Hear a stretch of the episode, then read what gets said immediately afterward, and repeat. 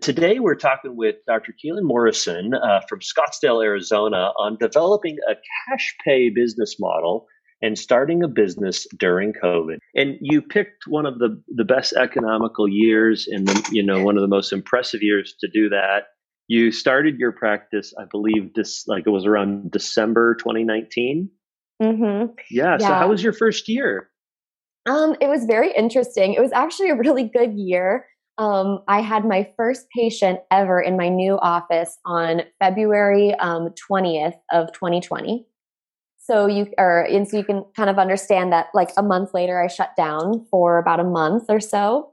Um, and yeah, COVID year was very interesting, but I think because I had just started the practice, I was still building my patient base. So it was kind of like maybe similar to what it would have been non-COVID. Um, and the and thankfully, I mean, I'm really blessed. Like everything turned out really well. Um, I made a profit the first year, which I think was, you know, something that I didn't expect to do. Um, and, wow. you know, things have just been continuing to get better and better, especially now that people feel more comfortable coming, um, coming out and, and doing things, uh, again. And so, yeah, yeah, it was a very weird year as, as you know, as a business owner to run a business and, um, potentially we could have had some more growth if we hadn't have had the pandemic, but we did. And I just tried to navigate it as much as possible. Yeah, kept my yeah. overhead really lean. yes, very optimistic. That's that's that was a great way of thinking. So your practice is a little bit unique, right? Many many people that are out there who are listening to this are in a primary care practice, but that's not what you did. You started off and said, "Hey, we're going to really, uh, we're going to really align in specialty contact lenses." When did you make that decision that you wanted to go into practice and have a specialty contact lens practice? Yeah, so that was basically my plan since I was in high school. Um, so it's been a long time coming. Um, as I said, I had a lot of problems with my eyes. And so the only lenses that I can wear successfully are sclerals. And I'm joined with Dr. Kerry Giedd on engineering your dream practice from the ground up. In particular, for um, practitioners that are that are maybe interested in going into um, practice ownership, may have some concerns. I think you brought up a few kind of really really interesting things. One, right off the get go, you're partnering with somebody, so you're sharing a lot of that risk, but you also are both very aligned. Um, you're both sharing what what sounds like to be a full time um, practice or practitioner's schedule. So you're both saying, hey, "I'm going to devote two and a half days a week to patient care." And then some other percentage of time towards admin. Like, did you guys just divvy that up and say, well, hey, I like doing this, I enjoy doing this? Or did you guys really kind of split that up 50 50 and say, hey, let's work on the marketing together. Hey, let's work on HR together. Like, how did you guys divvy that up initially? Yeah, I think it was a combination of things. I think, you know, you realize certain strengths and things you, you have an affinity for, or a, a, you know, a knack for that you might not have even been able to divvy up on paper before you, you did it. I mean, I think especially in, you know, you and I, when we went to school, there was some practice management training, but, but, you know, nothing really prepares you for being a business owner and an HR manager. And, you know, sometimes a plumber and a janitor and, and everything else that goes into that. Um, so, you know, we did things that, that, um, you know, I think on the financial side allows for some checks and balances. You know, I paid the bills when she'd reconcile the checkbook or, um, you know, just different things like that where we both were able to keep a pulse on the business and, and not that there were ever any trust issues because we really have not had any of that, but it, it, it just allowed us to, to kind of check each other in a positive way um, to to make sure nothing was was uh, you know getting out of out of line about or out of turn. Um, to this day, you know, uh, one of us does payroll, one of us does you know other things, and and we definitely divide and conquer, not to duplicate efforts. You know, twenty years together, it, it really is a marriage, and and uh, you know you have your good days and your bad days, and and the days that you just you know it all goes smoothly, and the days it doesn't, and and uh, you know you just keep in mind that you're all after the same goal today we're with dr kelly Kerksick and we're going to be talking about where we've come with the ehr where we're going with the ehr and how you can hate your electronic health records less what uh, what what do you see is uh, is better. So give me two or three things that are about better about electronic health records than paper. So I'll give you the spiel that I give all of our new customers, and it's funny. The first time I did this with um, with a, a, new employee, a new coworker, I, I thought they were going to have a heart attack because you know, I I always say I am I will not blow smoke and I'm not going to say things that that aren't true or or tell people what they want to hear. And typically my first conversation with a doctor after they've invested thousands of dollars in a new um, EHR and typically all of the infrastructure that goes with it. You need computers. You're most of the time people upgrade other pieces of equipment and whatnot.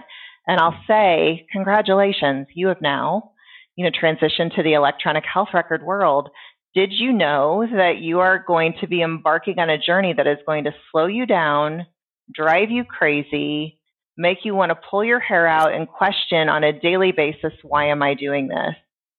And usually you can hear a pin fall, you know, pin drop. Good, good sale. Good job. but I'm, I'm set, I'm setting the stage just for eh, realistic expectations are so important and the truth is, you know, I, all kidding aside, there's an element of truth to that, that an electronic health record will slow you down. And I will tell a, doctor that, that if you're going to make a comparison between doing an eye exam on a piece of paper versus doing an eye exam um, in, within an, an EHR system, there's no question. I'm not going to bet against you to say uh, that, that a computer's faster. Um, but today we're joined by Ilse Homan from Eyelee, and we're going to be speaking about utilizing an iPad to help improve your binocular vision and myopia practice. What uh, and and I would like for us to talk a little bit about Eyelee here in a moment, but uh, yeah. what um, what uh, what do you foresee this uh, becoming here in practices? Is this something where you started utilizing it in in practice so far, or is it something where people are starting to use in practice already? And how's that going? So the interesting and sad thing is um, the pilot I definitely started running in my own practice. Sure. Um, I loved what it did for me because it made me more efficient. It made me be able to work smarter and faster. And and let's face it, the moment you work with an app, kids just think they're playing a computer game as opposed to being being tested. So the children and the parents loved it. Um, it was only really finished by the time that I sold my practices. Okay. And um, we in a stage where we officially launched in March. We had mm-hmm. a small pilot study with a couple of colleagues that I that I that I you know trusted and, and could talk about and could give me some some honest feedback and um, yeah, we're at a place now where we've we've got people signed in from America all the way to Malaysia. Yeah. So, so let's talk a little bit about Eyelee. And uh, yeah. first of all, what does it do? Um, so there's there's two different types that we can use. We can use the diagnostic, and then there's an aspect with some treatment for vision therapy. Tell us first of all, how do you describe Eyelee to people who've never heard of it? So, Eyelee is a way to be able to do more tests in a shorter period of time.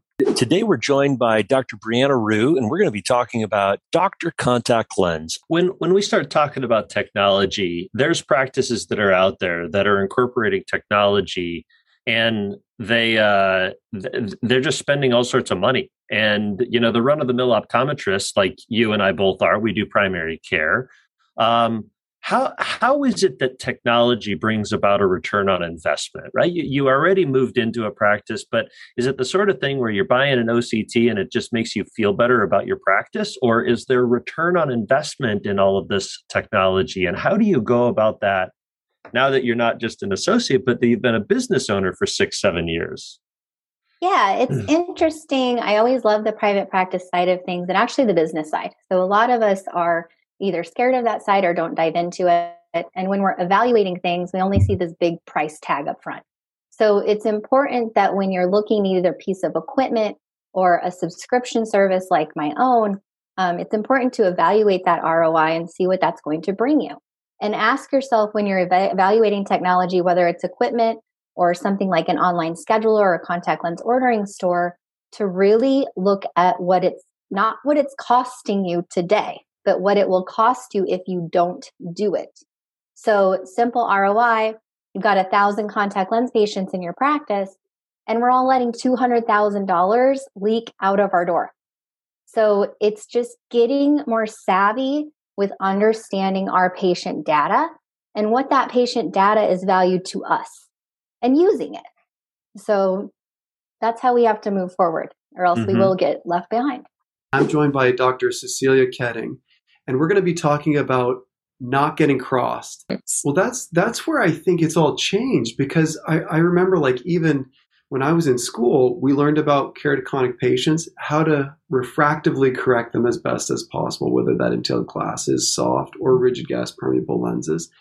And then we would talk about essentially waiting, and if they got bad enough, they would require a corneal transplant.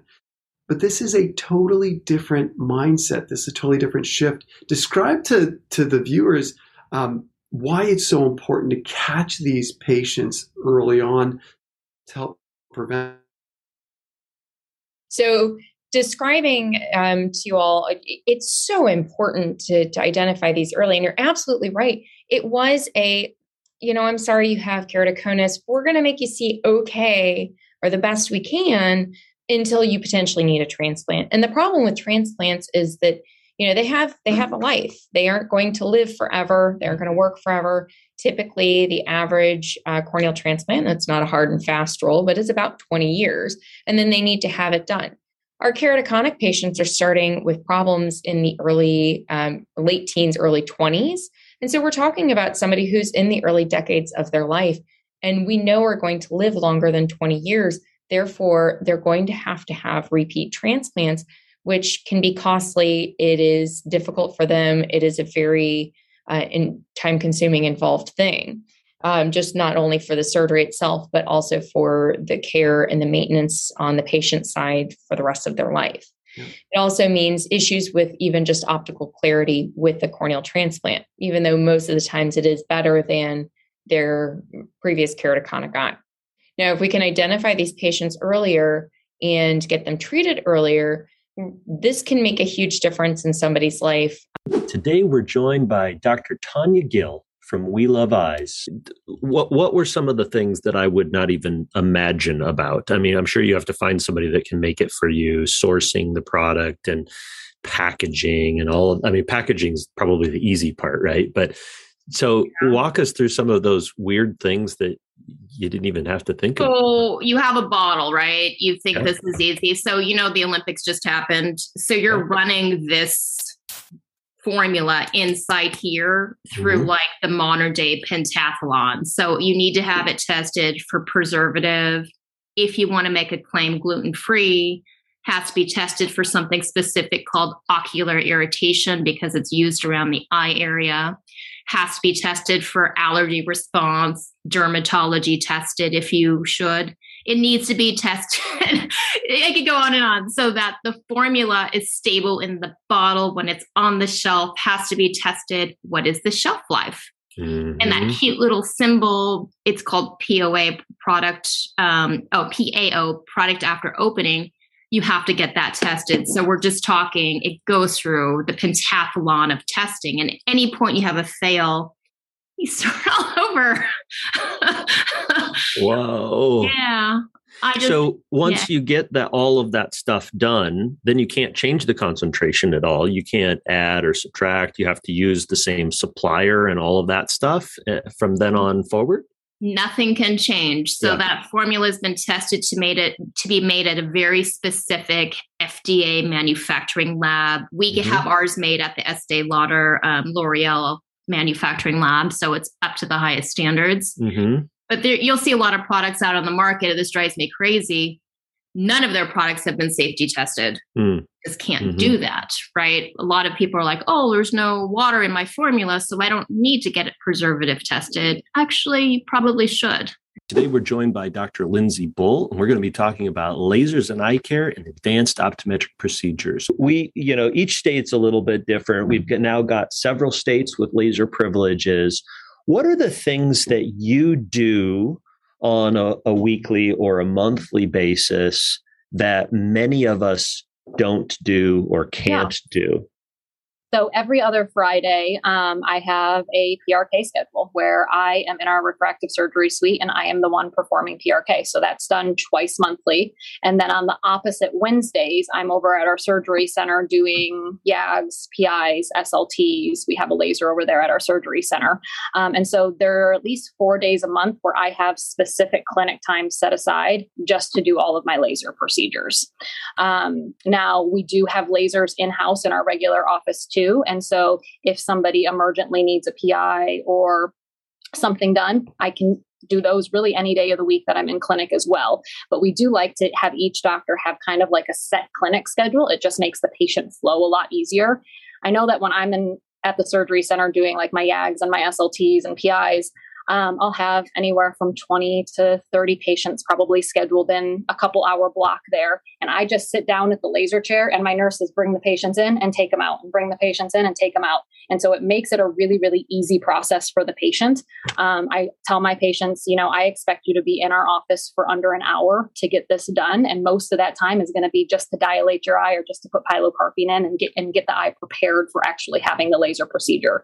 But the easier that we can make the process for the patient, the happier they are. So having those nice surgery laser schedule blocks has been really nice for our patients. Today we're joined by Dr. Lindsay Sicks, and we're going to be talking about Strengths Finder and how you can use them to make both yourself and the people that you work with better. They, they, they were just so revealing to us um, in our team and understanding who we are and what was important. The question I kind of have for you is how could we, as young practitioners, as many of the people who are listening, or as future business owners or current business owners, utilize this to better ourselves and better our teams. Now that you're on the coaching side, how do you see that working out in an optometry space? Yeah, well, first of all, thanks for saying that I'm still young. I really appreciate that. I, feel that way sometimes, but um, but yeah. So um, from a personal standpoint, I think it's just really helpful to know what drives you, right? And and for you, even with the futuristic, like I could I know you, Dave, I could say that was probably one of your top 5. But for you, knowing that it's your number one thing that drives you, other people might look at you and say, "Oh, Dave, Dave just likes to, he has his head up in the clouds. He's just always thinking about stuff right? But then you combine that with your activator and you're able to take those ideas and start things, right? But then, like you said, you need to surround yourself with people that can help you finish them and kind of get mm-hmm. across the finish line with all your lofty goals. So, just knowing that about yourself is how you're able to get all of these things done that you do, right? And how every day for the last 10 years, you've just like added more and more to your plate. and here we are. So, um, I think if you can know that about yourself, and also understand so there's like these we call them balconies and basements. So the and there's also an element of like raw strengths versus like things that are more um, developed. So in its raw state futuristic can be you know seen as not getting anything done you're like wasting time right but if you're able to yeah. hone that into something that is a true strength, you're able to deliver that kind of near perfect performance and use that futuristic to your advantage, which you clearly do. Today, we're joined by Dr. Marsha Malooley. She is from Chicago Cornea, and she's going to be talking to us about multifocal IOLs and how patients are glad they had cataracts so they could finally get good vision. So I I don't do cataract surgery. Obviously, in my office, we we don't have an ophthalmologist at our practice, and so we refer all of our patients out. And you know, working with different surgeons uh, that are friends and, and optometrists like yourself around the country, I uh, I always want to know like what is it that I can do better in my practice to help serve my surgical patients before they come in and see you?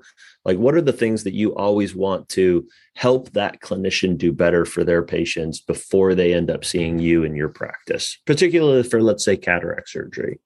So this is a great question. I think that optometrists are uniquely uh, in a unique situation um, to really educate our patients. We know their visual systems best So we are in a unique position to make recommendations when we're sending them for cataract surgery in terms of what type of implant would be best, how to leave them refractively after surgery, whether it be a multifocal IOL or um, monovision or leaving them nearsighted. Maybe we want to talk to them about a toric implant to correct their astigmatism. So I think that we really can help guide our patients and then also the referring surgeons on how what we think would give the best outcome to our patients. And we're going to be talking to Dr. Laura Periman today on reevaluating the review, but it is becoming increasingly difficult to get through the mounds of peer-reviewed data that's actually out there right now. And you know, you attempt to stay as contemporary as you possibly can to give your patients the best clinical outcomes possible. But it is becoming increasingly difficult when you look at the number of publications that we have today compared to this same area of eye care 20 years ago. It's just it just totally exploded. So tell us, give us the secret, Laura. I mean, you seem to always be on top of the the cutting edge technology on what's coming out, what's new. How how does that happen? How do you do that? How does that happen? Well, it's uh, I have an insatiable curiosity. Like I love understanding how things work and I stick with the problem until I've got it figured out. My two current projects are the ins and outs of vitamin A metabolism mm-hmm. and mm-hmm. you know vitamin A itself, cis retinols, trans retinols, and why some are good and some are bad, and its effects on the ocular surface. And then the other thing I'm working on is this neural inflammation story. So interesting, based off of the TRP, transient receptor potential um, it's a super family of receptors and it's conserved across basically life on planet Earth. Even, nematodes have little sensors in their little noses as they burrow through the earth so they can avoid noxious stimuli. So I just think that stuff is really fun and it has great relevance for what we do as ocular surface disease experts, but also a peer into what's coming down the pipeline. And there's some really cool stuff coming to directly address the TRP uh, superfamily neuroinflammatory picture of the ocular surface. Today, we're joined by Chelsey Bradley, and we're going to be speaking about the dirty side of contact lens solution. What what uh, what are some of these major preservatives, and yeah. uh, and how do they how do they differ, or why would you switch from one to another? Hmm. How does that work clinically?